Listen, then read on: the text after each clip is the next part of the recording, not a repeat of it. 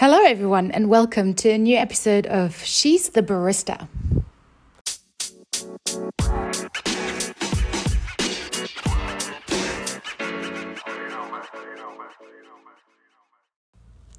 Yeah, hello. It's very great to have you back, and hello to everyone who's listening for the first time.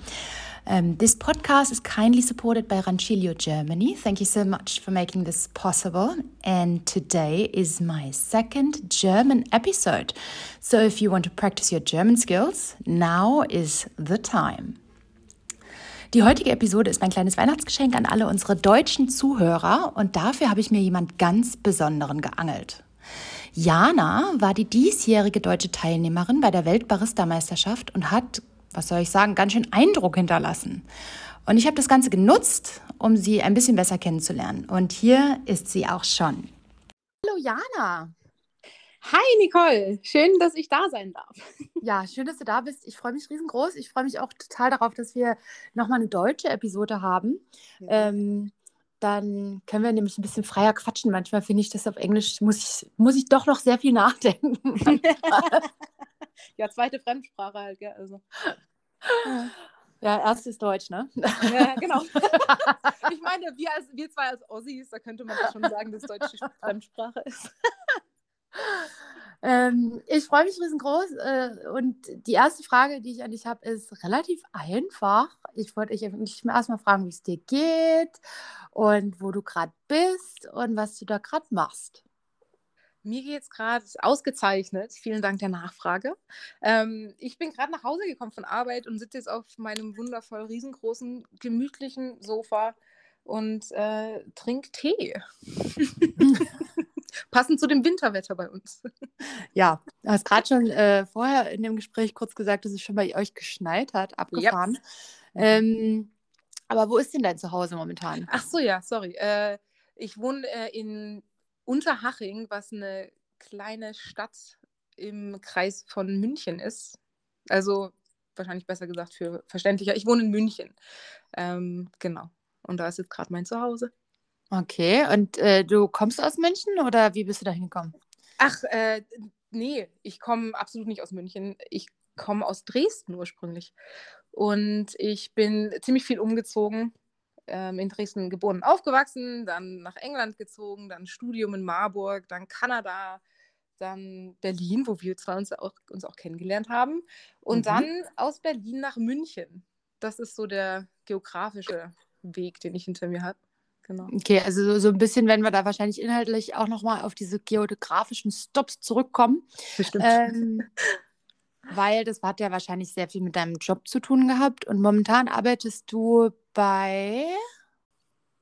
Also jetzt hat es ganz kurz unterbrochen, aber die Frage war, ähm, was du denn da gerade in München machst. Du arbeitest da für eine bestimmte Firma und das ist die die Bibi Coffee Company, die zwei Tochterfirmen hat. Einmal die Supremo Kaffeerösterei und die Kommandante Grinder Hand Kaffeemühlenfirma.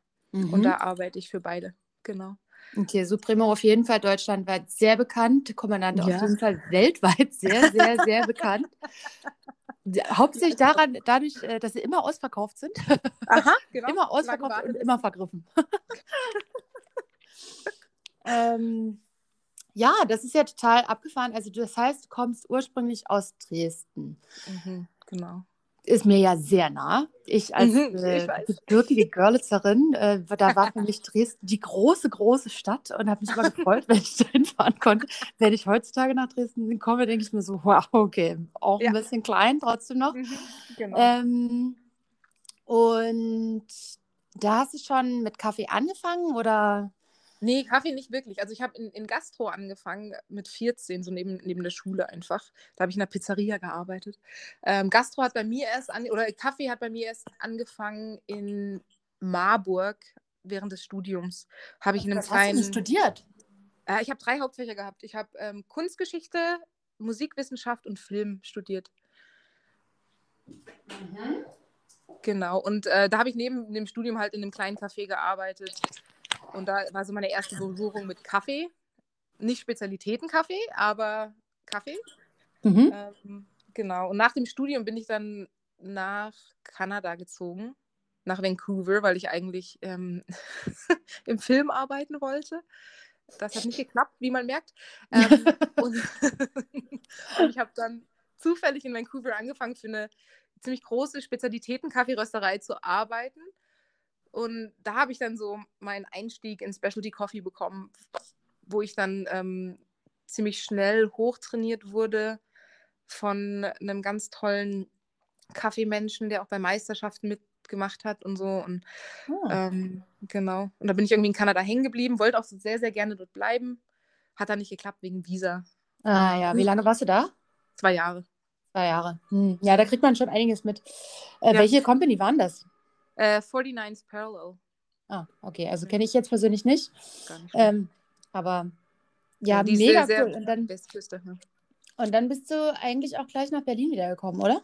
Ja, ist richtig. Da bin ich dann, ähm, hatte ich meine Vorstellungsgespräche bei The Barn, wo ich dann auch angefangen habe. Ähm, genau, also für die vielleicht Zuhörer, die das nicht kennen, The Barn, äh, eine ziemlich ähm, nette äh, Spezialitäten-Kaffeerösterei in Berlin, ziemlich bekannt. Ähm, da durfte ich dann anfangen.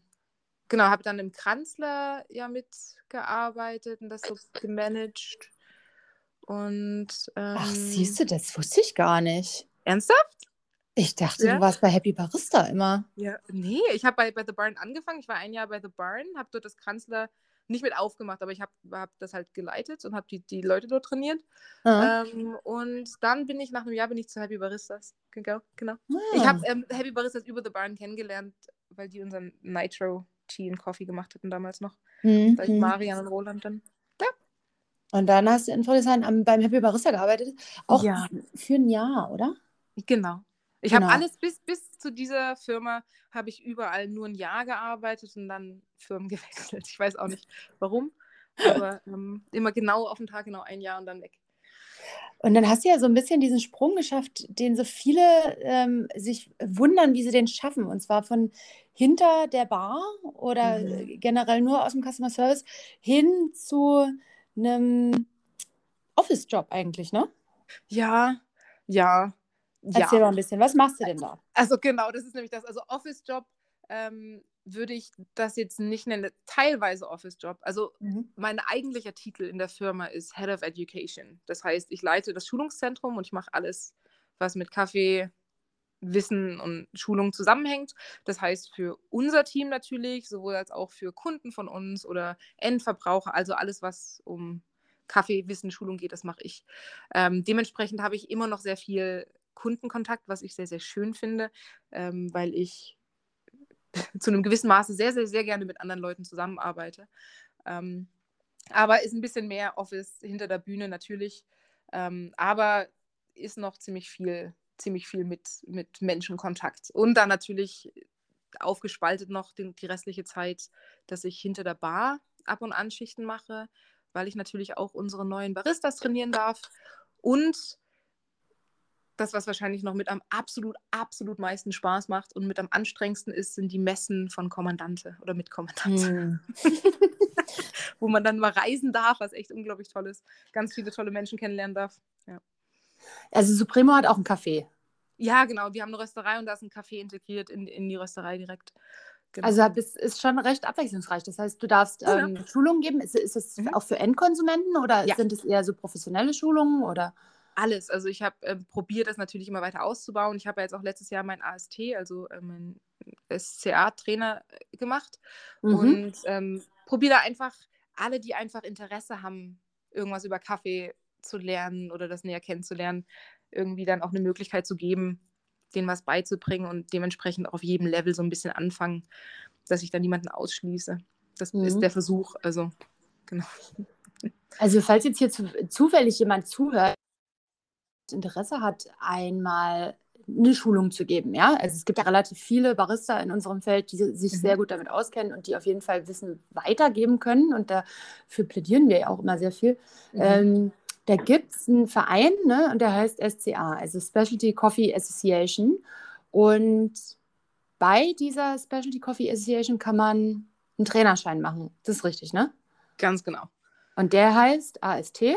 Genau. Und das hast du gemacht. Und das heißt, du bist dann und kannst dann andere Leute nicht nur trainieren, sondern denen auch ähm, so eine Bescheinigung geben, ne? so eine international genau. anerkannte. Genau, das ist im Prinzip, gibt es da die Kurse mit den drei Leveln, ähm, mit für Einsteiger, Intermediate und dann Professional und da kriegst du es richtig mit Prüfungen und dann kriegen die quasi Zertifikat, ähm, wenn sie bestehen natürlich. Ähm, genau, und es gibt fünf Module allgemein, die man machen kann. Ich habe jetzt momentan nur ein Modul, was ich lernen kann.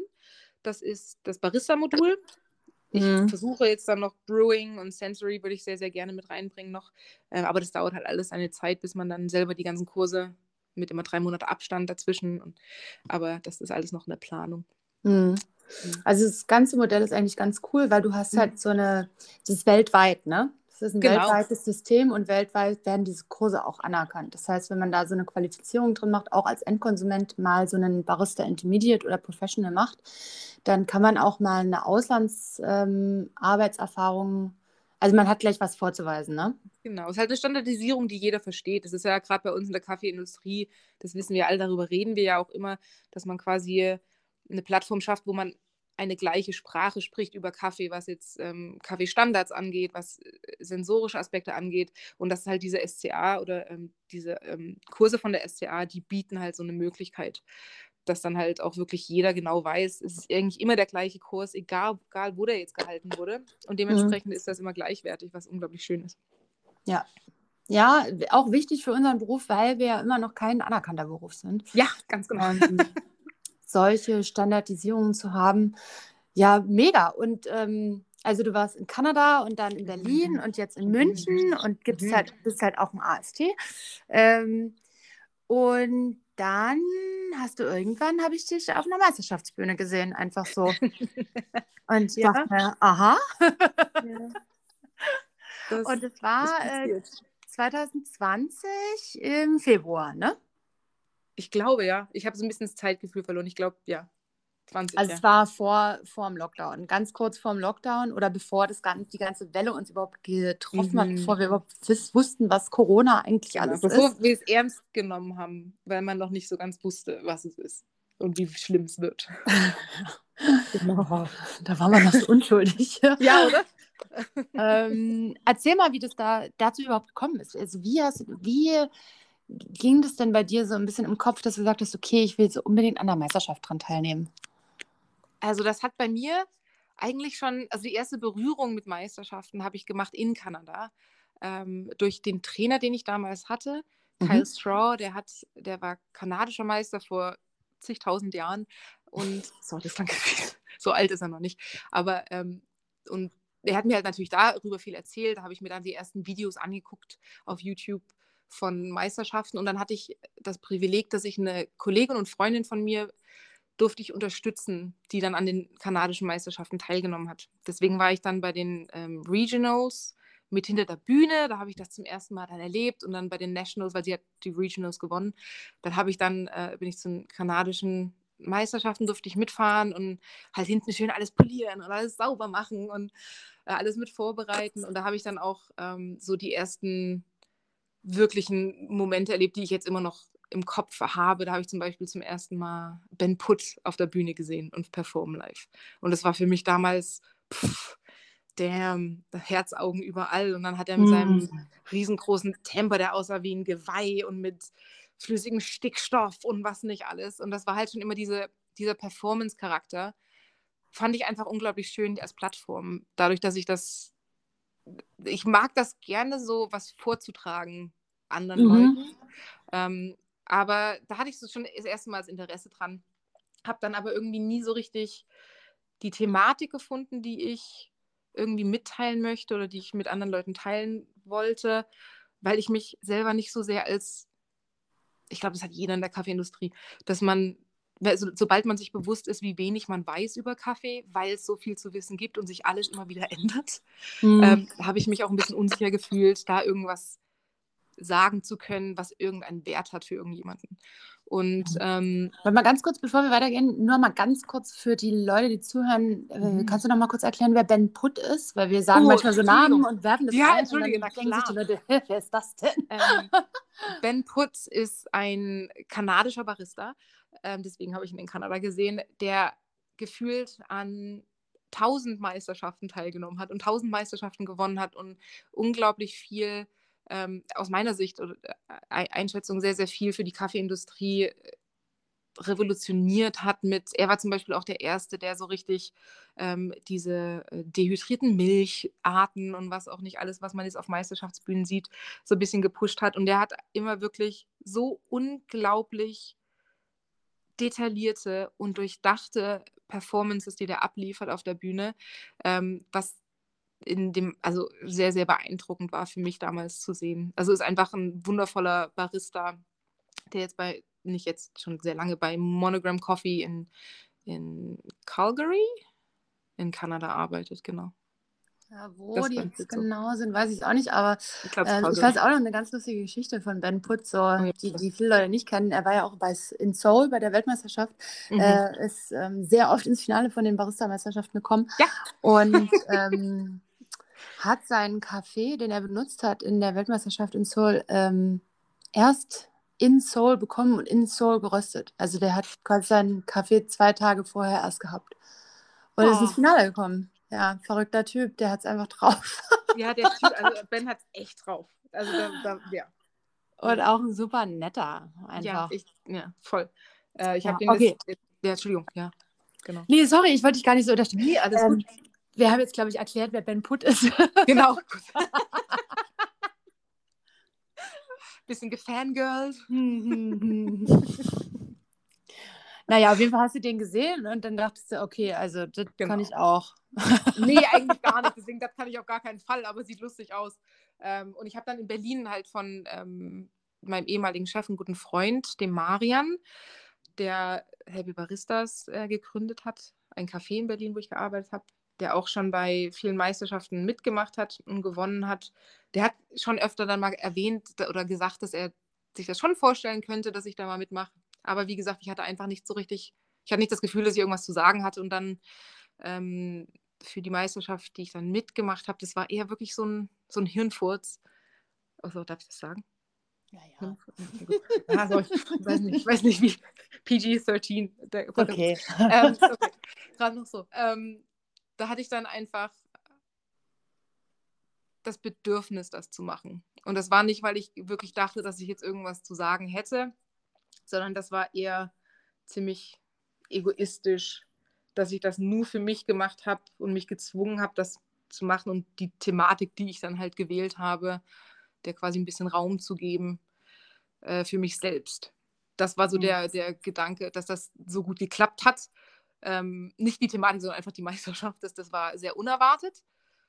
Ich war sehr, sehr glücklich darüber und, und sehr stolz.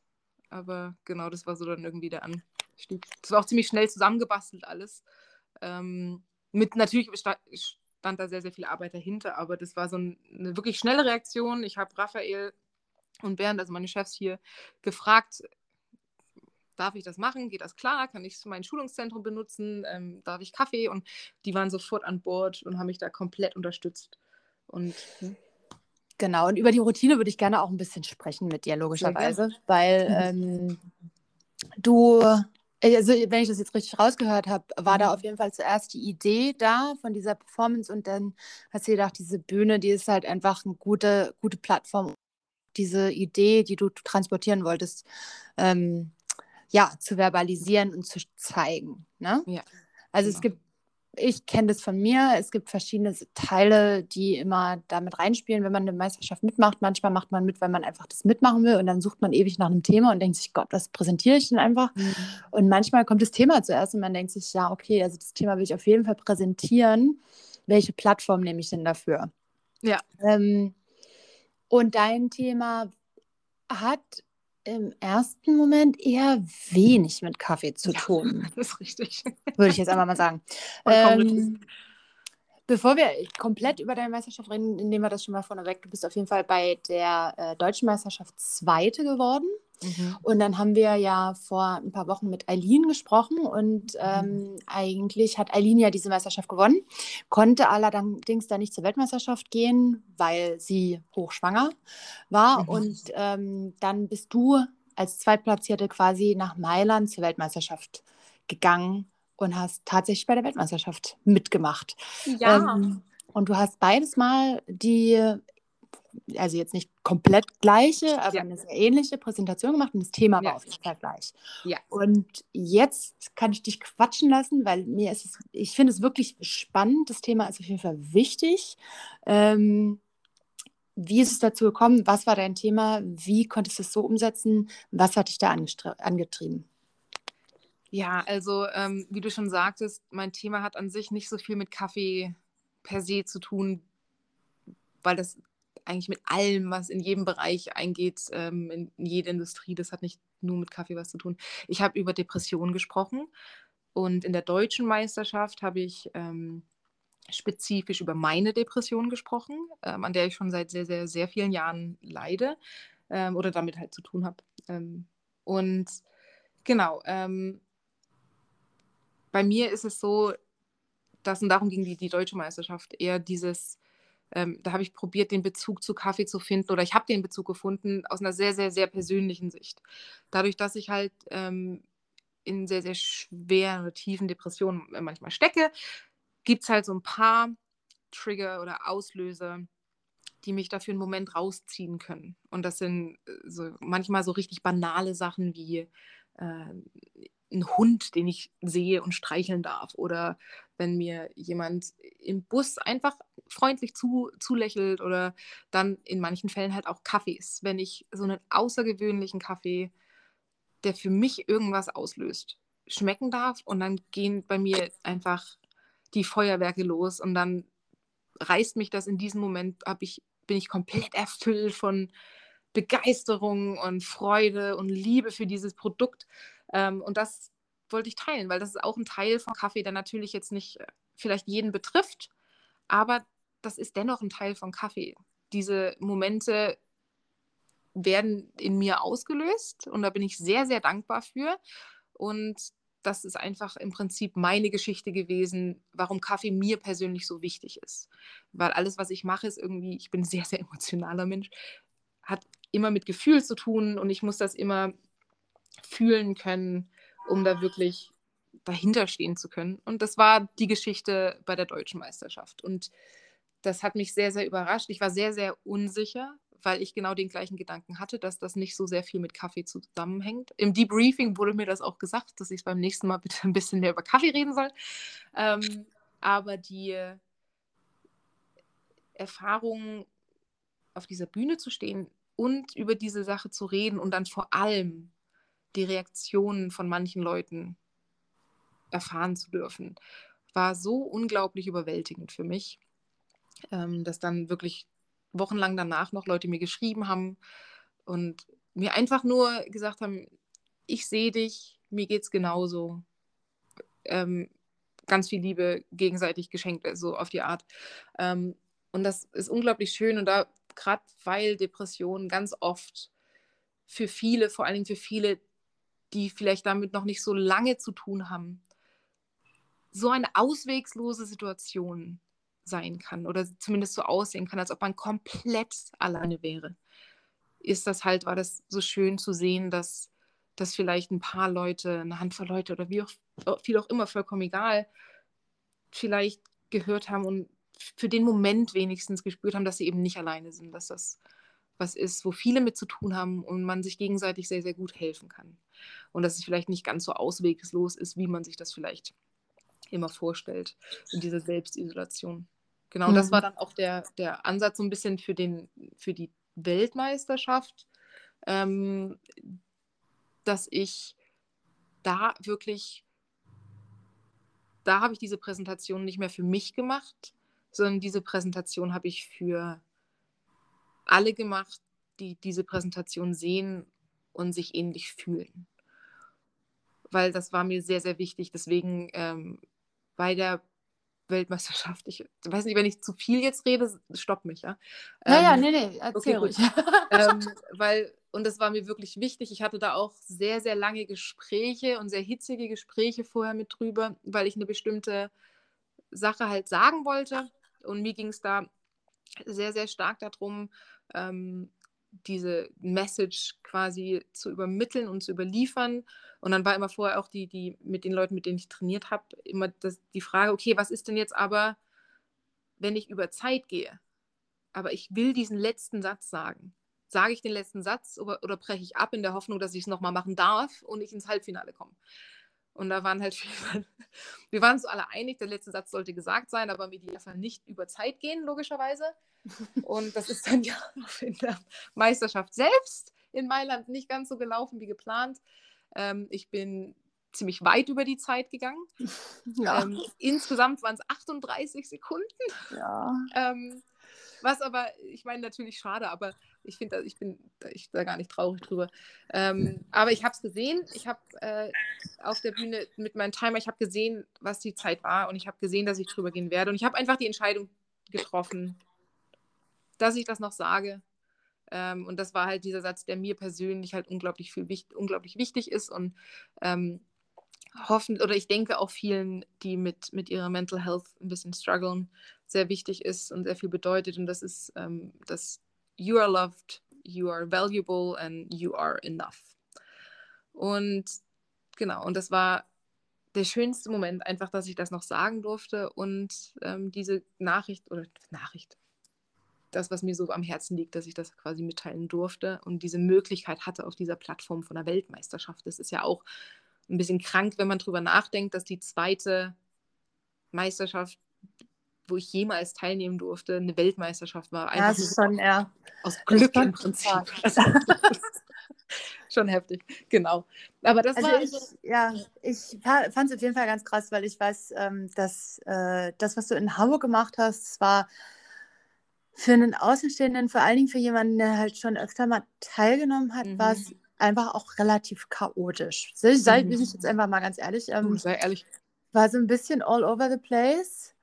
Ähm, natürlich zählt immer das, was in der Tasse ist. Ich glaube, du mhm. hast einfach auch einen guten Kaffee serviert. Du bist, ich, ich, glaube, in Hamburg warst du in der Zeit. Oh ja. Ähm, aber es war schon, und vor allem das Allergrößte, was wir uns alle gefragt haben, glaube ich, war so, pff, ist das, passt das Thema? Ist das Thema mhm. irgendwie okay? Es war alles so ein bisschen, mh, ich weiß es nicht. Es war wirklich so eine Präsentation, wo ja. ich da stand und so gesagt habe, ich weiß es nicht. Mhm. Ähm, und dann habe ich dich in Mailand gesehen und es war einfach auch eine andere Jana auf der Bühne. Es war ein ganz klares also eine ganz, eine ganz andere Art und Weise, wie du da dargestanden hast. Es war eine klare Message. Und vor allen Dingen für die Leute, die jetzt vielleicht die Performance nicht gesehen haben live oder ähm, im Livestream, mhm. du hast es halt wahnsinnig schön ins Thema mit reingebunden. Das heißt, du hast ja. gesagt, du hast manchmal einen Kaffee, der ist nicht einfach und du fühlst dich halt einfach manchmal auch nicht so, dass du sagst, mir geht es jetzt gut und du hast, musst halt hart daran arbeiten, mhm. dass du mhm. dich selber besser fühlst und du hast es so eins zu eins auf dieses Espresso-Dialen einfach rübergetragen. Das heißt, du sagst, ich muss viele Sachen verändern, ich muss kleine Sachen verändern, ich muss den Kaffee verstehen lernen, damit ich weiß, wie dieser Kaffee dann am Ende besser wird. Und dieses, diese Brücke, die du da geschaffen hast, dass du, dass, dass man das letzten Endes ganz einfach nachvollziehen konnte, was du mit diesem Kaffee gemacht hast und wie das in deine Story mit reinpasst. Das ist ein Punkt, der sehr selten bei solchen Kaffeemeisterschaften funktioniert oder passiert. Es ist oft sehr analytisch und sehr ähm, scientific, diese ganzen mm, ja. ähm, Präsentationen.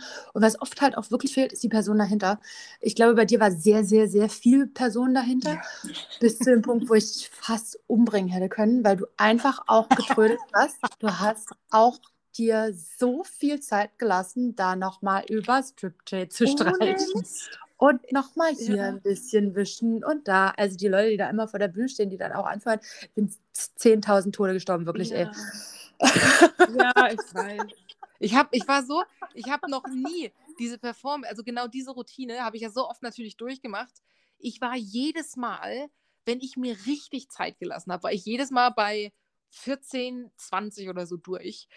Und hm. ich habe noch nie so langsam diese Routine gemacht. Ich weiß nicht, was los war. Ich hatte, ja, das war ziemlich. Ja, das ist Spaß auf der Bühne, weil ja, es nicht runtergehen einfach. ja, aber es war auf jeden Fall, es, äh, ist abgefahren. Dafür, dass es das allererste Mal war, du auf der Weltbühne. Es gab viele Leute, die sind danach gekommen und gesagt haben, es war Gänsehaut. Es war man weiß immer nie, wie der Kaffee geschmeckt hat, aber die Präsentation ja. war da, das Flair war da, die Atmosphäre war da und es war auf jeden Fall sehr, sehr, sehr mutig und was auf was ganz anderes. Also du kannst auf jeden Fall ja. mega stolz auf dich sein. Oh, ich bin auch sehr stolz. Vielen ähm, Dank. weil ja, es, nimmt, es, es braucht immer ganz, ganz viel Mut, um was zu machen, wo man denkt, es kann halt auch richtig in die Hose gehen. Ja. Es kann halt auch richtig anecken, weil, das war mein erster Gedanke, als ich dich in, Milan, äh, in Mailand gesehen habe auf der Bühne, du hast halt auch einfach mit einem negativen Attribut von diesem Kaffee angefangen. Ja. Du hast ja. deinen Kaffee vorgestellt und hast gesagt, der hat richtig scheiße geschmeckt. Ja, genau. Das war, das war so, ein, so ein Jonglieren am Anfang, weil ich habe ja. die, die Rede, das war mir von Anfang an so bewusst, ähm, weil sobald du überhaupt über was negativ konnotiertes redest, wie Depression und das verbinden willst mit Kaffee, ist das inhärent eigentlich nie was Gutes. Mhm. Und dann, wie kann ich das jetzt so machen, dass das nicht falsch verstanden wird und ich das nicht so formuliere, dass die Leute denken, ich mag den Kaffee nicht oder der Kaffee ist nicht gut genug oder dass der einfach, weißt du, irgend, da irgendwas fehlt. Mhm. Aber ähm, ich hoffe, ich habe das dann so hingedreht, dass halt das Ende das dann wieder gut gemacht hat, dass es am Anfang halt diese Schwierigkeiten gab, die wirklich da waren.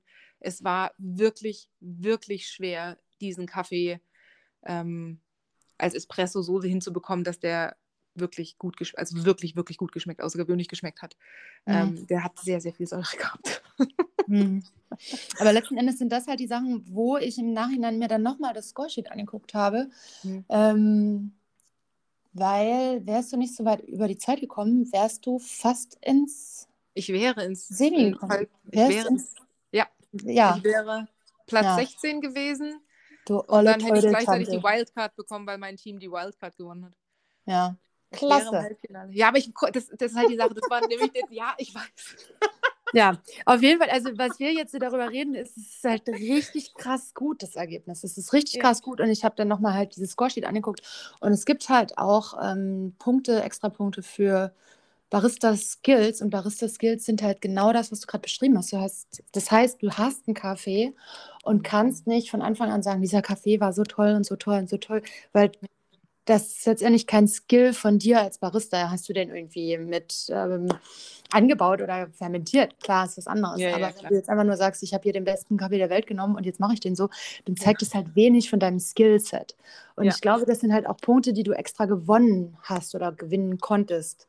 Ähm, deshalb, Leute, wenn ihr mal bei sowas mitmachen wollt, schaut euch das Scoresheet an und guckt wirklich drauf, worauf es auch echt Punkte gibt. Weil es gibt verschiedene Sachen und da wird Flair und da wird ähm, Professionalität und sowas nochmal mit reinbewertet, ja. ähm, was sehr spannend ist. Ja, auf jeden Fall. Obwohl ich sagen muss, dass ich war dieses Jahr, ich meine, dieses Jahr hast du jetzt nicht bei Barista mitgemacht.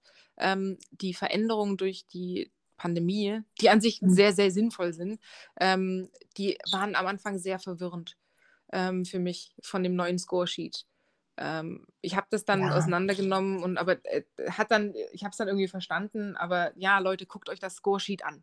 Ganz ehrlich, also. Ähm, und fragt auch andere Leute. Oh ja, auf jeden Fall. Ich habe ja. bisher noch niemanden getroffen, ähm, der irgendwas mit Meisterschaften zu tun hat, der dann nicht ähm, dir Hilfestellung geben würde, wenn du irgendwelche Fragen hast. Also das ist alles, finde ich, das finde ich so schön. Ich weiß nicht, wie da deiner, du hast natürlich wesentlich mehr Erfahrung als ich da, aber ich fand das bisher, was ich erleben durfte, so eine richtig offene, wundervolle familiäre Erfahrung eher oder freundschaftliche Erfahrung ähm, mhm. oder kollegiale Erfahrung eher als dass jetzt da irgendwie, weiß ich nicht, irgendwie böses Blut oder richtige Konkurrenzkämpfe oder sowas herrschen. Vielleicht kriege ich das nur nicht mit, weil ich gerne das sehe, was ich sehen will, aber ähm, kam mir alles sehr offen und herzlich vor und sehr, sehr hilfsbereit von überall. Ich meine, bei der deutschen Meisterschaft habe ich meine Knockbox vergessen und da hat mir direkt hinter der Bühne im fliegenden Wechsel hat mir Wojtek seine gegeben und dann hat mir Eileen ihre gegeben für die zweite Runde. Also ähm, ist alles ähm, ganz nett. Deswegen fragt alle Fragen an alle, die schon mal mitgemacht haben oder auch im Hintergrund mitgemacht haben. Die haben sehr, sehr viel Wissen und so eine Struktur zu bekommen, wenn man dann noch nie mitgemacht hat und das alleine macht oder eine Gruppe, die das zum ersten Mal macht, ist sehr schwierig, weil das sehr viel ist, was man da bedenken muss. Und das sind so Kleinigkeiten, die sich dann anhäufen. Da hilft das sehr, wenn man mit anderen Leuten noch redet. Auf jeden Fall. Mhm. Auf jeden Fall. Jetzt habe ich ja vorhin schon gesagt, dass ich fand, dass du in Mailand eine ganz andere Präsenz hattest oder dass das alles irgendwie so ein bisschen smoother aussah als mhm. in der nationalen. Obwohl man ja dazu sagen muss, deine ähm, Vorbereitungszeit war wirklich sehr knapp, weil du hast es zwei Monate vorher erst rausgefunden, dass du genau. antrittst, ne? Genau. Ähm, weil Eileen dann gesagt hat, okay, sie macht nicht mit, ähm, aus gegebenem Grund. Und dann ging es für dich einfach volle Kanone rein. Ja. Findest du, ich meine, vor allen Dingen, da du natürlich eine Person bist, die sehr offen und, und, und, und sehr ehrlich über die Depression spricht, die du hast. Ähm, mhm. Der Lockdown war ja schon sehr schwer für alle von uns, glaube ich, kann ich so sagen. Hat es halt hat diese Zeit, dieses, das waren ja anderthalb Jahre fast, ne? Dazwischen. Ja. ja. Wie war das für dich? Ähm, für mich sehr durchwachsen. Wie, glaube ich, bei jedem irgendwie. Ähm, am Anfang, ich muss ganz ehrlich sagen, dadurch, dass ich eher so ein, ich bin ziemlich gerne und ziemlich viel allein. Das heißt, ich gehe auch gerne weg und sozialisiere und sowas, aber ähm, ich bin sehr, sehr gerne allein. Ich brauche sehr viel Zeit für mich. Deswegen war der erste Lockdown vor allen Dingen dadurch, dass er so kurz auf diese Meisterschaft kam, die sehr überwältigend für mich war, ähm, war das für mich gar nicht so gravierend, weil so sehr viel hat sich für mich persönlich jetzt privat gar nicht geändert. Ähm, auf Arbeit hat sich natürlich viel geändert, ähm, weil ich dann keine Schulung mehr geben konnte, aber das hat auch alles gepasst. Ähm, es war dann ein bisschen schwierig, als oder nicht schwierig, aber sehr, sehr merkwürdig für mich, als meine Mitbewohner ausgezogen sind. Ich wohne seit Anfang des Jahres jetzt alleine. Mhm. Und das ist das erste Mal in meinem ganzen Leben, dass ich alleine wohne, weil ich immer in WGs gewohnt habe vorher. Mhm. Und das ist nochmal ein anderes Level an sich mit sich selbst auseinandersetzen. Und ähm, das war, ist sehr, sehr schön, weil ich sehr, sehr viel über mich gelernt habe. Aber es war natürlich auch gerade im Hinsicht von meiner psychischen Lage sehr, sehr herausfordernd und nicht immer unglaublich hilfreich, dass ich jetzt äh, meine Freunde, die halt viel in Berlin auch sind, dass ich die nicht so oft sehen konnte oder gar nicht sehen konnte das letzte Jahr, ähm, als ich das eigentlich vielleicht gewollt oder gebraucht hätte. Ähm, aber ja, ich habe ich hab die Zeit versucht zu nutzen, dass ich irgendwelche gesunden ähm, Gewohnheiten aufbaue, ähm, so regelmäßig Sport machen, laufen gehen und alles, was halt mir gut tut und sich gut anfühlt. Ähm, aber es ist dann schon ein bisschen zäh geworden mit der Zeit und es hat, hat sich bei mir schon sehr, sehr deutlich auf die, meine psychische Lage jetzt spezifisch ausgewirkt, was dann auch ähm, so ein bisschen erklärt, ähm, warum ich auf dieser Bühne in Mailand so eine komplett, wie du jetzt gesagt hast, andere Personen oder im Vergleich zur deutschen Meisterschaft war, weil ich habe auf diese Aussage hingearbeitet und mir ging es jetzt, ohne dass ich jetzt hier Mitleid brauche ich absolut nicht oder irgendwas, das ist einfach nur eine Tatsache, mir ging es ähm, die Vorbereitungszeit von der Meisterschaft sehr, sehr schlecht psychisch. Und das war gerade dadurch, dass es mir so schlecht ging, dass ich dann dort stand und dass ich in dieser kurzen Vorbereitungszeit trotzdem eine Routine geschafft habe, zu organisieren und natürlich mit Hilfe. Ich habe das natürlich nicht alleine gemacht. Aber da war ich in dem Moment so stolz und das war so ein richtiger Schlag ins Gesicht von der Depression, weil mhm. die halt bei mir ist es halt so, dass die lässt mich halt denken, dass ich absolut nichts kann und nichts wert bin und dann stehe ich aber dann da und denke mir so, okay, nee, guck mal, dir ging es unglaublich schlecht und trotzdem sind Leute da gewesen für dich und die haben dir geholfen und du hast das jetzt geschafft und du stehst jetzt hier. Und deswegen war das so ein schöner Moment und ich habe das so genossen auf der Bühne. Deswegen war das wirklich, ähm, ich war da sehr ruhig auf der Bühne. Das war ganz anders als, als in Hamburg. Genau. Das war so meine Lockdown-Erfahrung. Ja, ist echt spannend, weil ich hatte ähm, letzte Woche oder so hatte mich jemand gefragt, ähm, was so meine Motivation war, die ersten paar Male, mhm. um eine Meisterschaft mitzumachen. Bei mir war die Motivation ganz, ganz toll, weil ich endlich ernst genommen werden wollte. Mhm. Also das hatte bei mir auch ganz viel damit zu tun, dass ich gesagt habe, also Ja, ich will halt auch, dass die Leute das verstehen, dass ich was kann und nicht, dass sie das nur so, ja, die, da ist halt eine Person, die macht Kaffee, sondern Mhm. dass man das halt, dass man halt auch irgendwie eine Anerkennung kriegt und anerkannt wird. Und ja, für mich auch ein ganz, ganz starker Motivator damals gewesen. Oder ja, immer das kann noch. ich, ja, kann ich ich mir vorstellen. immer noch. Also, ja, die meine Leute, die mich manchmal sehen, wenn ich mich vorbereite, die können ein Lied davon singen, dass ich immer sage, oh, ich kann gar nichts.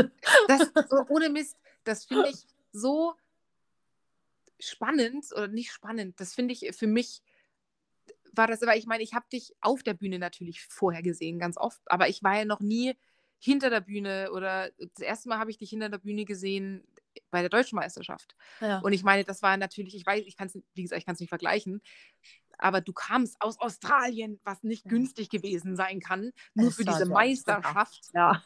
Also, und dann das noch mal, das Stresslevel wahrscheinlich noch viel höher. Aber gerade du, weil in der so,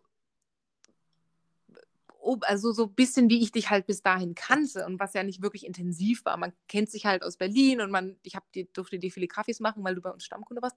Aber, ähm, aber ähm, ich wäre niemals, niemals auf die Idee gekommen, dass du so nervös bist. Im Sinne von, Ach. dass du, so, was du jetzt gerade gesagt hast, dass du da- dass in manchen Momenten das Gefühl hast, dass du nichts kannst.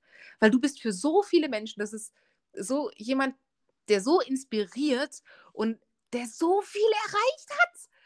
Das ist dann für uns, äh, also für uns Normalsterbliche, wenn man sich das dann hört, immer ein bisschen, bisschen schockend oder dann so, boah, krass, okay, sie hat auch Selbstzweifel. Oh, oh, krass, okay. Dann, also, Ja, also Unerwartet. ganz ehrlich, ganz toll. Ich denke mal, ich kann gar nichts. Aber es war auch ganz lustig, weil wir waren ja, als wir in Mailand waren, ähm, ich war ja nach dir dran beim Brewers Mhm. Cup. genau.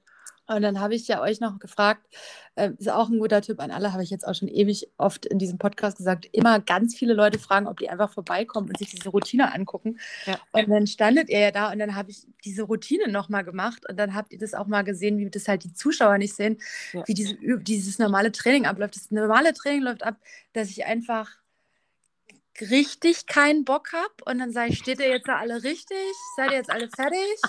Dann habe ich einen Timer in der Hand und dann sage ich so, ist jetzt Mucke hier oder was?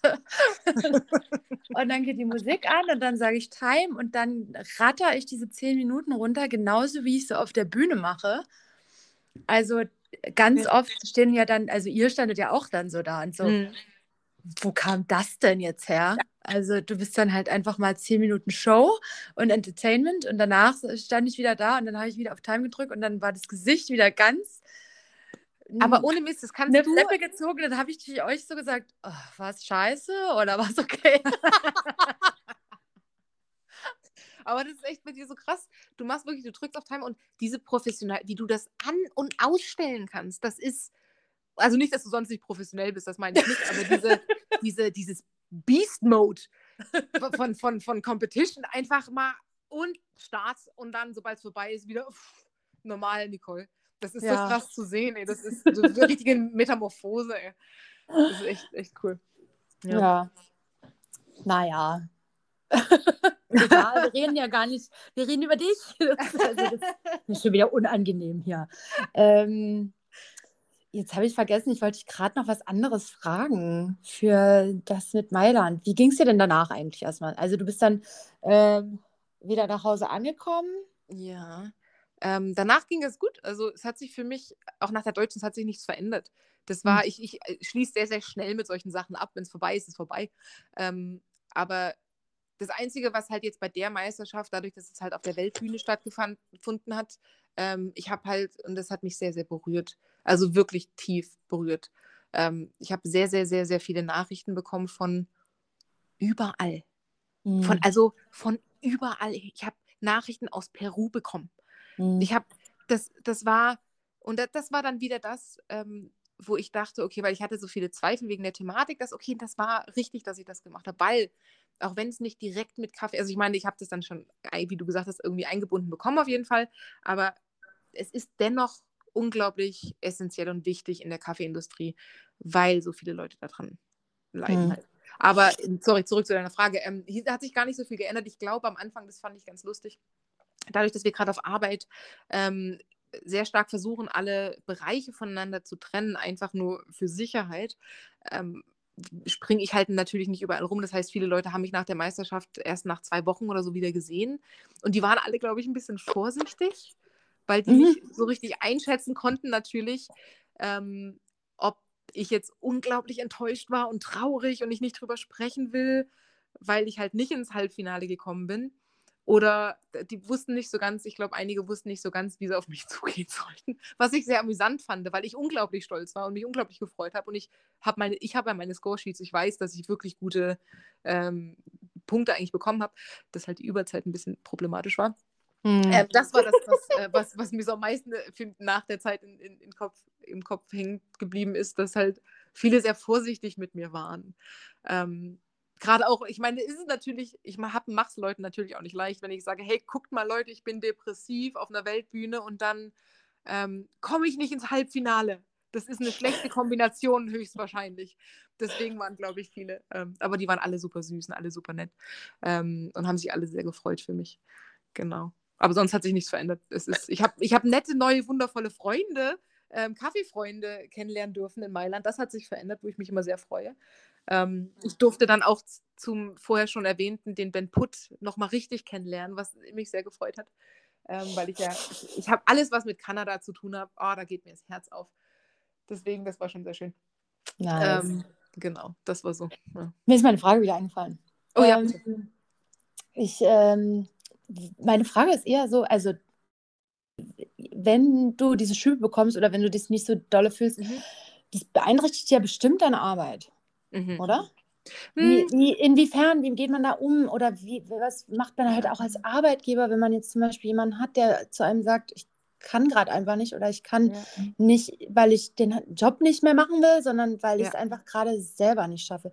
Oder wenn du einen Mitarbeiter hast, der so ist, ja. weil es ja, ich, also ich, ist, ja, ich glaube, wenn man halt selber nicht betroffen ist, man weiß, man weiß nicht, wie man reagiert, wenn man selber nicht betroffen ist.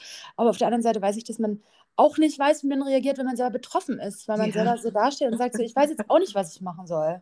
Ja, also das, ja, das stimmt. Das ist auch eine sehr schwierige äh, Sache, weil jeder reagiert natürlich anders. Jeder hat andere Phasen. Also bei mir ist es, wenn ich, wenn ich in einer stark tiefen Depression drin bin, äh, viele Leute merken das nicht. Ähm, das ist auch immer das, was ich normalerweise mhm. ähm, mhm. als Reaktion bekomme, wenn man mich kennt von hinter der Bar oder von so sozialen Sachen, wenn man sich irgendwo trifft oder auf einer Party oder so. Ähm, da würden die wenigsten Leute denken, dass ich halt sehr, stark depressiv bin, ähm, was immer dieses tricky Moment ist. Deswegen auf der Arbeit versuche ich natürlich, soweit es geht, das nicht mit meiner Arbeit beeinflussen zu lassen. Da bin ich mittlerweile auch ganz gut drin, dass ich das äh, ein bisschen trennen kann. Ähm, ich habe jetzt das Glück, mit, mit Raphael und Bernd, also meinen beiden Chefs, äh, sehr, sehr, ein sehr enges Verhältnis zu haben. Äh, das heißt, die beiden wussten da auch von Anfang an, bevor ich das auf irgendeiner Bühne ähm, verkündet habe, wussten die das, mhm. dass es mir da nicht so gut geht. Und ähm, die probieren halt schon sehr, sehr stark dazu helfen. Das kommt also ein bisschen immer drauf an. Also bei mir, mir hilft es zum Beispiel, ähm, wenn ich weiß, dass ich immer noch, also quasi gesehen werde. Dass ich immer noch, wenigstens dann auf Arbeit, wenn ich schon in meinem Privatleben, in meinem Kopf, wenn ich denke, dass ich nichts wert bin, wenn ich dann äh, quasi nicht, nicht gehätschelt und getätschelt werde auf Arbeit, aber dass ich dann halt trotzdem weiterhin komplett eingebunden werde in, in Projekte oder in, dass meine Meinung halt ähm, irgendwie was wert ist, wenn ich dieses Gefühl habe. Das nimmt ein bisschen was von diesem Druck für mich weg. Mhm. Ähm, aber sonst hinter der Bar, das hatte ich äh, in Berlin ab und an, deswegen ist es immer schön, normalerweise arbeitet man ja in so einem sehr engen Team hinter einer Bar zusammen. Äh, da wurde ich dann zum Beispiel an ein paar Tagen, äh, wurde ich dann halt nicht an die Kasse gestellt. Mhm. ähm, und durfte dann halt den ganzen Tag einfach still sein und Milch schäumen die ganze Zeit oder nur Espresso ziehen oder Backbar oder sowas arbeiten. Ähm, aber da ich, das ist eine, eine, schwierige Sache. Ich finde es unglaublich wichtig, man ähm, wenn man das Gefühl hat, man kann da offen drüber reden, dass man das vielleicht bespricht. Nicht mit der gesamten Firma muss man ja nicht machen, aber vielleicht mit seinem Arbeitgeber, Vorgesetzten oder Team einfach, ähm, sodass man auch vielleicht erklären kann für die anderen, wie du nämlich sagst, weil Leute, die davon nicht betroffen sind, die wissen natürlich nicht wie man da reagieren soll oder was das bedeutet für die Person, äh, was ja auch gut ist. Das soll niemand wissen, wie sich das anfühlt im Idealfall. Ähm, aber wenn man da es schafft, drüber zu sprechen, ähm, kriegt man auch sehr, sehr viel mehr Hilfe, als man das vielleicht erwarten würde, auch im kleinsten Maße schon. Einfach nur ein bisschen mehr Liebe, das hört sich blöd an, aber mhm. das ist ähm, einfach nur dieses Verständnis aufzubauen. Wenn man die Möglichkeit hat, mit einem Arbeitgeber drüber zu reden und der sollte hoffentlich ähm, da irgendwie Verständnis haben für, ähm, kann man halt mit dem wahrscheinlich auch oft irgendwie mal gucken, wenn es bestimmte Bereiche gibt, die wirklich nicht machbar sind, wenn man mhm. in so einer tiefen Depression steckt, dass man da irgendwie dann eine Lösung findet. Gemeinsam. Muss ich ganz kurz einschreiten und zwar mhm. ist das ist nicht, sollte man eventuell vielleicht mit dem Arbeitgeber darüber reden dürfen. Man muss einfach damit drüber reden. Das ist der Arbeitgeber ist verpflichtet, dass der ähm, der kann dich nicht rausschmeißen, das geht nicht. Das ist, mhm. Der braucht einen ordentlichen Kündigungsgrund. Wenn du sagst, du hast eine Depression, dann ist es wichtig, dass ihr darüber redet und dass ähm, gemeinsam ja. Eine Lösung gefunden wird. Ich glaube, das ist jetzt hier halt auch gerade eine gute Plattform, irgendwie, wenn irgendwie Leute, die zuhören und die nicht wissen, ach, und vielleicht werde ich dann gefeuert. Das geht nicht. Er wird nicht gefeuert. Und wenn, nee, auf gar keinen Fall ist dann, das, da, dann ist es alles wirklich nicht so richtig, ja, was da läuft. Dann ist der Job an sich ähm, nicht so ähm, der richtige. Genau. Ähm, aber das, ist, das, ist, das stimmt auf jeden Fall, da stimme ich dir hundertprozentig zu. Es ist, ja. nun, es ist aber wirklich, wirklich schwierig, in solchen Situationen darüber zu sprechen. Mhm. Deswegen meine ich, wenn man drüber sprechen kann, wenn man selber in der Lage mhm. dazu ist, weil dieses offen auszusprechen, weil ähm, jetzt zum Beispiel dieses Gespräch, was wir gerade führen, das fällt mir sehr einfach, darüber zu reden, weil ich das in meinem Kopf rede ich gerade über was Abstraktes, also die, die abstrakte Thematik von Depressionen. Ähm, wenn ich jetzt über meine genaue derzeitige Lage, da könnte ich auch nicht drüber reden. Das mhm. ist, deswegen ist immer so ein bisschen schwierig dann, je nachdem, da hatte ich auch mit, mit, mit Anna ähm, Schatgen äh, drüber mal gesprochen, weil sie ja ähnliche Probleme hat. Das Von halt manchmal dem Kaffeesahne-Podcast. Ganz genau. Mhm. Ähm, da äh, viele fühlen sich da auch weil es ist halt immer noch stigmatisiert in vielen, vielen Bereichen. Fühlen sich da gar nicht wohl, ähm, mit, mit ihren Arbeitgebern drüber zu sprechen. Das kann ich dann auch verstehen. Deswegen meine ich, mhm. man soll sich da wohl bei fühlen. Aber du hast vollkommen recht, ähm, der Arbeitgeber kann dann nichts machen und im Idealfall sollte ihn unterstützen. Ich wurde zum Beispiel Anfang letzten Jahres, nee, nicht Anfang, Anfang diesen Jahres, war ich auch fast einen Monat zu Hause deswegen und krankgeschrieben. Mhm. Ähm, das sind alles Sachen, je mehr man darüber spricht, auch wenn es sehr, sehr schwer ist, desto einfacher fällt es. Und desto mehr Hilfe kann man halt auch einfach finden und bekommen. Mhm. Oder vielleicht ist es auch ganz äh, gut zu sagen, es wird vielleicht nicht unbedingt einfacher, aber es wird auch nicht leichter, wenn man nicht drüber redet. Ja. So, das ist halt auch noch ein Punkt. Ne? Und meiner Meinung nach ist immer, also es gibt verschiedene Läden, die verschieden aufgebaut sind. Manchmal mhm. ist man vielleicht wirklich nicht so, dass man mit dem Big Boss darüber reden kann oder ja. ist vielleicht auch zeitlich nicht gut. Oder ähm, aber normalerweise sollte die Bar ja eigentlich immer einen Barmanager haben oder einen ja. Barista oder sowas. Ähm, irgendjemanden in der Position, dass diese Person dann vielleicht mit dem Chef reden kann. Ähm, ja erstens müssen, müssen sich das Leute im Klaren sein, wenn die eine Managing-Position an, an sich nehmen, die ja immer alle, ja, jeder will immer eine Manager-Position haben. Äh, das gehört halt auch dazu. Und dann gehört ja. halt auch dazu, für seine Mitarbeiter da zu sein ja. und halt auch Kommunikationspunkt zu sein für, ja. für solche Leute. Ich habe ganz oft schon Schichten umge, umgeworfen oder bin selber immer reingekommen oder es gab Sachen oder es gab halt auch dann persönliche Notlagen, wo man aushilft und so eine Sachen. Ähm, Kommunikation ja. ist key. Kommunikationspunkt sein und ähm, selber kommunizieren. Ja, auf jeden Fall. Das stimmt. Oh. Das ist ein sehr, sehr emotionales Thema. Glaubst du, das ist ein sehr äh, feminines Thema, ein sehr weibliches Thema? Oder weil meiner Meinung nach gibt es sehr viele junge Männer, oder was ich mitbekommen habe momentan, ähm, die denen fällt es noch schwerer, darüber zu reden. Mhm. Ähm, Toxic haben, Masculinity. Absolut. Ähm, ja. Ähm, ja, also allgemein, wenn man sich die Statistiken anguckt, ähm, also zum Beispiel die, die ich meine, das ist vielleicht ein bisschen zu düster und dunkel, ähm, aber zum Beispiel die Selbstmordrate ist ja wesentlich höher, wesentlich höher bei Männern als bei Frauen. Mhm. Ähm, das heißt, also ich denke, das ist nicht nur ein Familie. Ich glaube, dass man da, ich glaube, äh, das weiß ich auch nicht, das ist nur Mutmaßung aus meiner Erfahrung, aber das kann natürlich auch damit zusammenhängen mit, mit den Leuten, mit denen ich drüber geredet habe, aber dass Frauen da vielleicht ein bisschen ähm, eher drüber reden können. Mhm. Mhm. Ähm, Auf jeden Fall, es ist halt wirklich so. Ja. Ich finde, ähm, psychische Gesundheit für Männer wird überhaupt nicht besprochen in der Öffentlichkeit und das ist total toxisch. Ja. Ähm, weil die dann halt, sobald sie mal das, den Mund aufmachen, sofort abgestempelt werden. Ähnlich ja. wie ich bei deiner Präsentation gleich gedacht habe, ja, das hat ja überhaupt nichts mit Kaffee zu tun. Was soll das denn?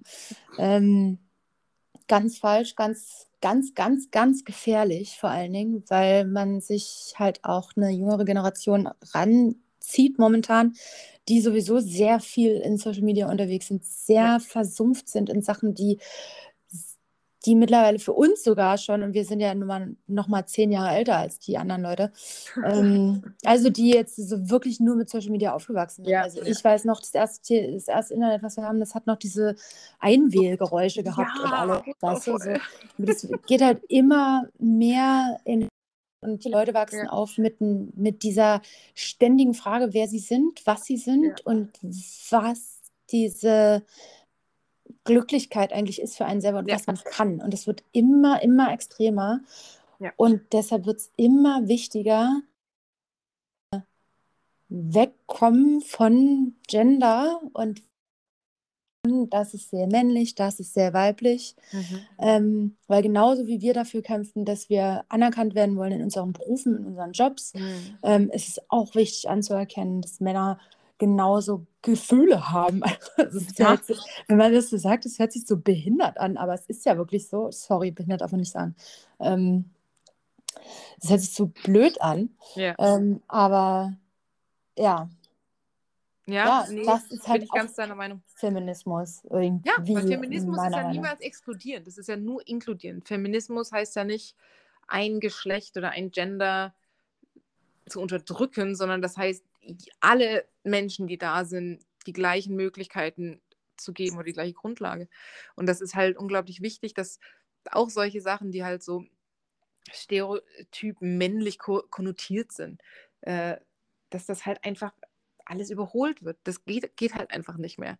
Das hm. ist traurig, dass es immer noch so ist. Wie findest du, kann man öffentlich ähm, Kleinigkeiten machen, um, um, um Frauen zu unterstützen? Also was ist für dich gelebter Feminismus? Oh, das ist, uh, da muss ich kurz drüber nachdenken. Gelebter Feminismus. Oh ja, ähm, vielleicht viel zu einfach gedacht.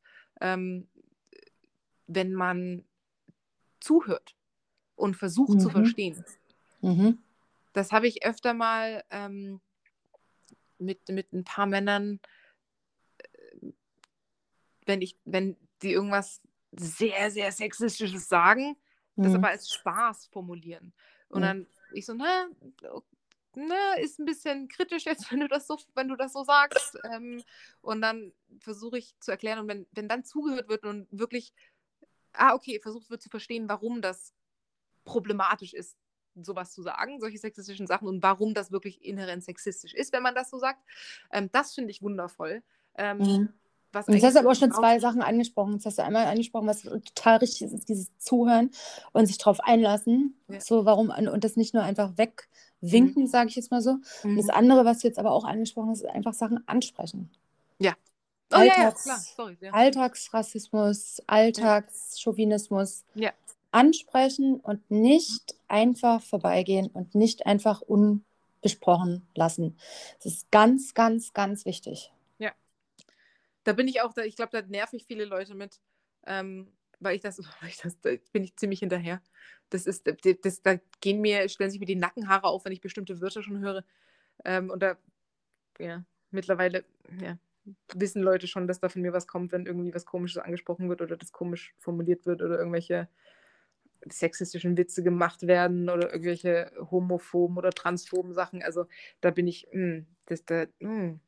Das, das ist aber auch nicht schlimm. Also dann ist es auch okay, wenn man dann tausendmal blöd angeguckt wird oder ja, wenn ja, man dann abgestempelt wird, weil das ist das Schlimmste, was man machen kann, ist sich davon demotivieren lassen. Genau. Letztens auch erst wieder äh, Mhm. Nachrichten bekommen, weil ich ähm, ein, ein weibliches Projekt förder, gefördert habe äh, über Werbung und dann kam eine Nachricht und dann kam halt, ja, dann kannst du das das nächste Mal aber für die Männer auch machen. Und dann musste ich halt auch zurückschreiben, das mache ich gerne, aber solange wie die st- dies einfach noch ist, dass es halt kaum Frauen in dem Bereich gibt, äh, haben diese Frauen auf jeden Fall erstmal meine Unterstützung. Ja. Ähm, die, die, die, der Fakt, dass ich mich rechtfertigen musste, war natürlich wieder schon blöd. Mhm. Aber sich von sowas nicht. Manchmal komme ich auch immer in diesen Punkt, wo ich dann sage, oh, hätte ich das jetzt machen sollen? Bin Ja, ich, das ist ich, weißt du so? Oder ja, ach, Plattformen mit einer jetzt, größeren ist es halt immer noch schwieriger, gell? mhm. Aber ach, das ist schon, ich, ich finde das manchmal schwierig nachzuvollziehen von meiner Seite her. Ich versuche natürlich auch deren Seite zu verstehen, ähm, um zu sehen, wo das herkommt, weißt du, was, wo der, so der Ursprung liegt. Aber dass das, wenn man zum Beispiel sowas, wie du es gesagt hast, Frauenprojekte unterstützt, das nimmt doch nichts weg von den Männern. Hm. Das, das, das ist doch, also das, das nimmt doch nichts weg von irgendjemand anders, nicht nur von mir. Das ist doch, das benachteiligt doch niemanden. Das, weißt du, hilft doch nur einer jetzt bestimmten Gruppe, einer bestimmten Farm, einem bestimmten Produzentenkreis, einer Kooperation, Kooperative. Das nimmt doch aber von niemandem anderen was weg. Und das verstehe ich dann nicht, weil das ist ja keine Benachteiligung von irgendjemand anderen.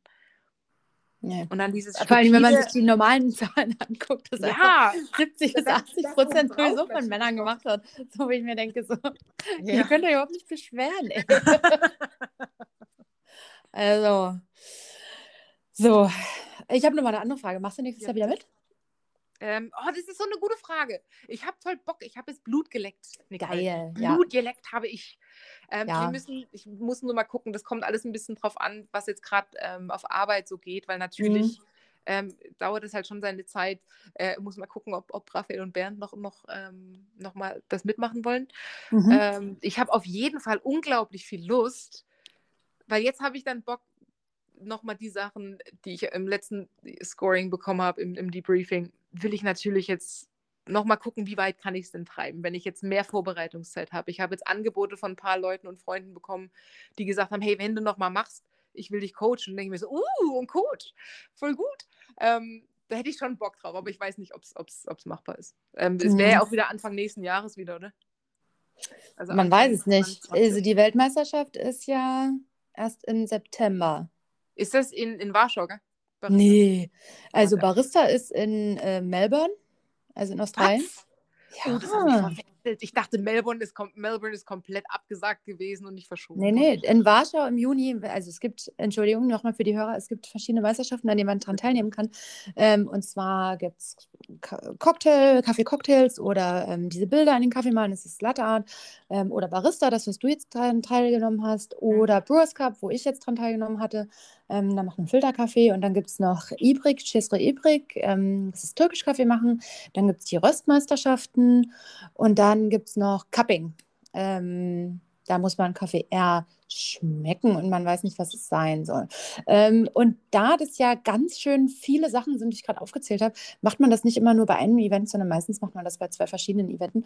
Und damit das auch auf der Welt relativ verteilt ist, damit man nicht immer nur reisen muss die ganze Zeit, sondern dass man vielleicht auch mal in Europa bleiben kann. Meistens, meistens eine von diesen Weltmeisterschaften ähm, in Europa und meistens eine entweder in Asien oder in Amerika. Ähm, und dieses Jahr ist Australien auch mit dran. Das heißt, die, die in Europa stattfindet, ist Latte Art und Coffee and Good Spirits und wahrscheinlich Chess Ibrik. Ähm, und die, die in Melbourne stattfinden wird, ist Brewers und Barista.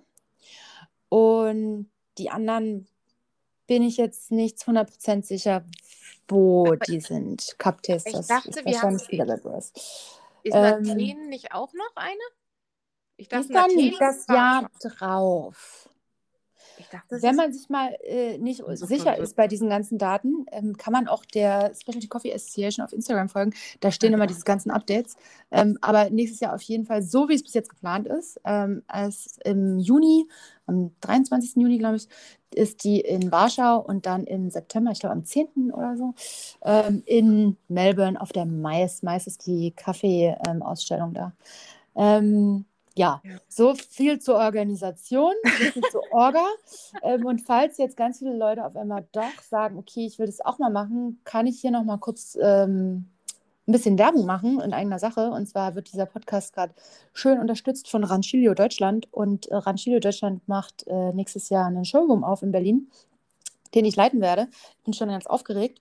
Und in diesen Showroom würde ich gerne ähm, ein, ein Space mit reinbauen, wo man trainieren kann für genau solche Meisterschaften. Eventuell mit mir. Muss man aber auch nicht, wenn man, wenn man sagt, nee, habe ich keinen Bock drauf mit dir darf man trotzdem diesen Space benutzen.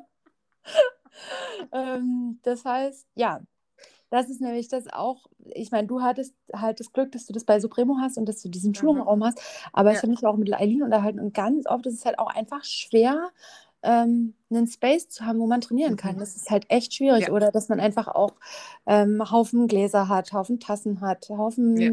eine Kaffeemaschine, Haufen Milch, Jugs, alles Mögliche, was man da braucht. Ähm, das heißt, da wäre dann auf jeden Fall schon mal eine schöne Adresse, wo man weiß, okay, da ist, da ist eine Nicole, die da sitzt, die kann man vielleicht auch mal fragen. Ähm, ich habe nämlich auch überlegt, ob ich mal die nächsten Jahre ins, ins Coaching reingehe, weil ich habe ja schon mal recht erfolgreich gecoacht, den Sinan, der ist ja Dritter in der Welt geworden. Mhm.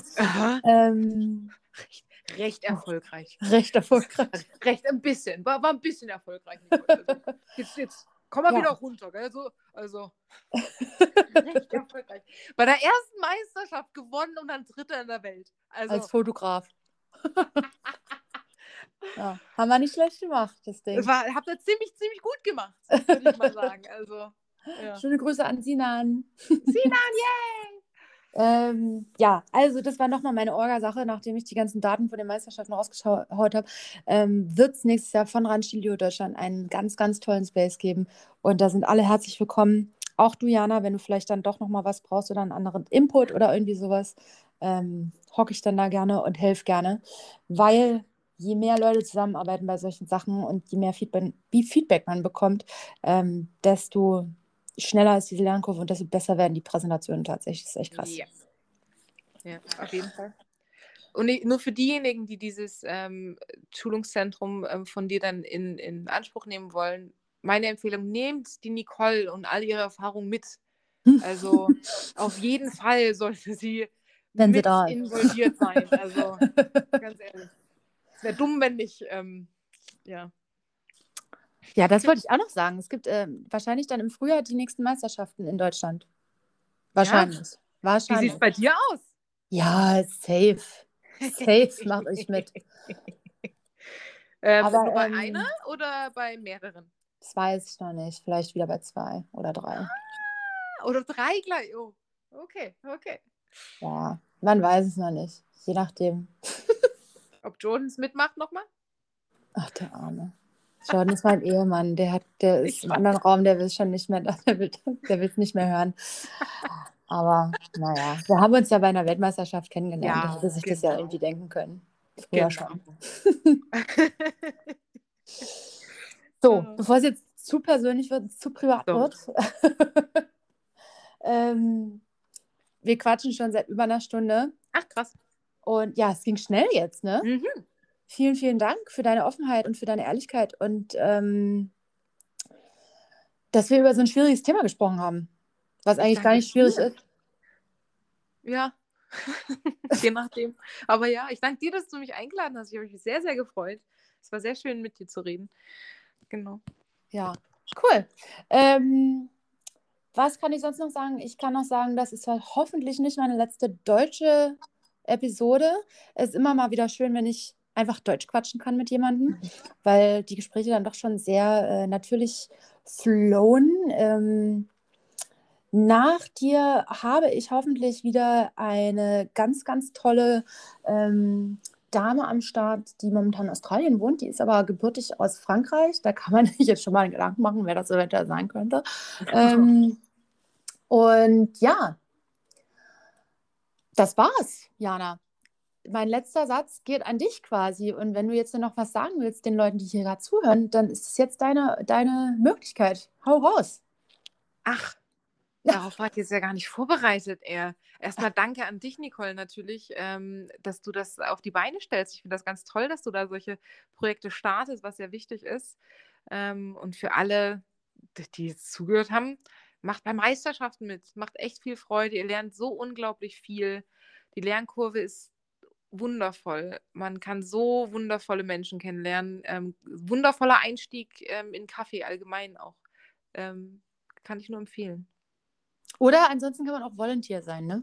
Oh ja! Ähm, weil das hast du ja quasi in Kanada gemacht. Jetzt sind wir wieder ganz am Anfang von unserer Geschichte, als du geholfen hast bei den Meisterschaften, weil das ganz ist auch eine ganz tolle Erfahrung.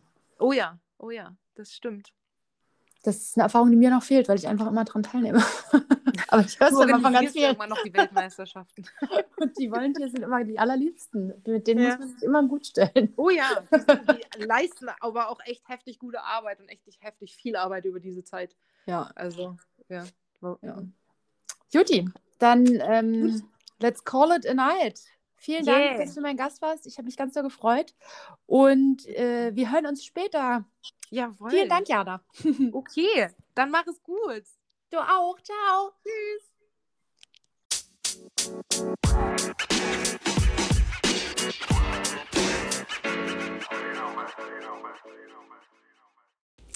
Was soll ich sagen? Ich liebe diesen Podcast halt auch, weil ich so gut die Leute dann kennenlernen darf und weil wir eben über so viel mehr reden als nur über unseren Job. Ich möchte mich hier auch nochmal ganz herzlich bei Rancilio Deutschland bedanken für die Unterstützung dieses Podcasts und ich freue mich auf nächste Woche, denn da habe ich äh, Charlotte Malava da. Ähm, bis dahin wünsche ich euch natürlich erstmal ein paar ganz, ganz tolle Tage. Ähm, ich hoffe, ihr seid mit eurer Familie oder mit euren Liebsten und ihr lasst es ganz ruhig angehen. Und wenn ihr Fragen habt oder Vorschläge, dann könnt ihr mich via meinem Instagram erreichen. Das ist nbattefeld. Oder ihr schreibt mir einfach eine Nachricht auf nicolebattefeld.com. Vielen Dank fürs Zuhören und bis nächste Woche. Ciao!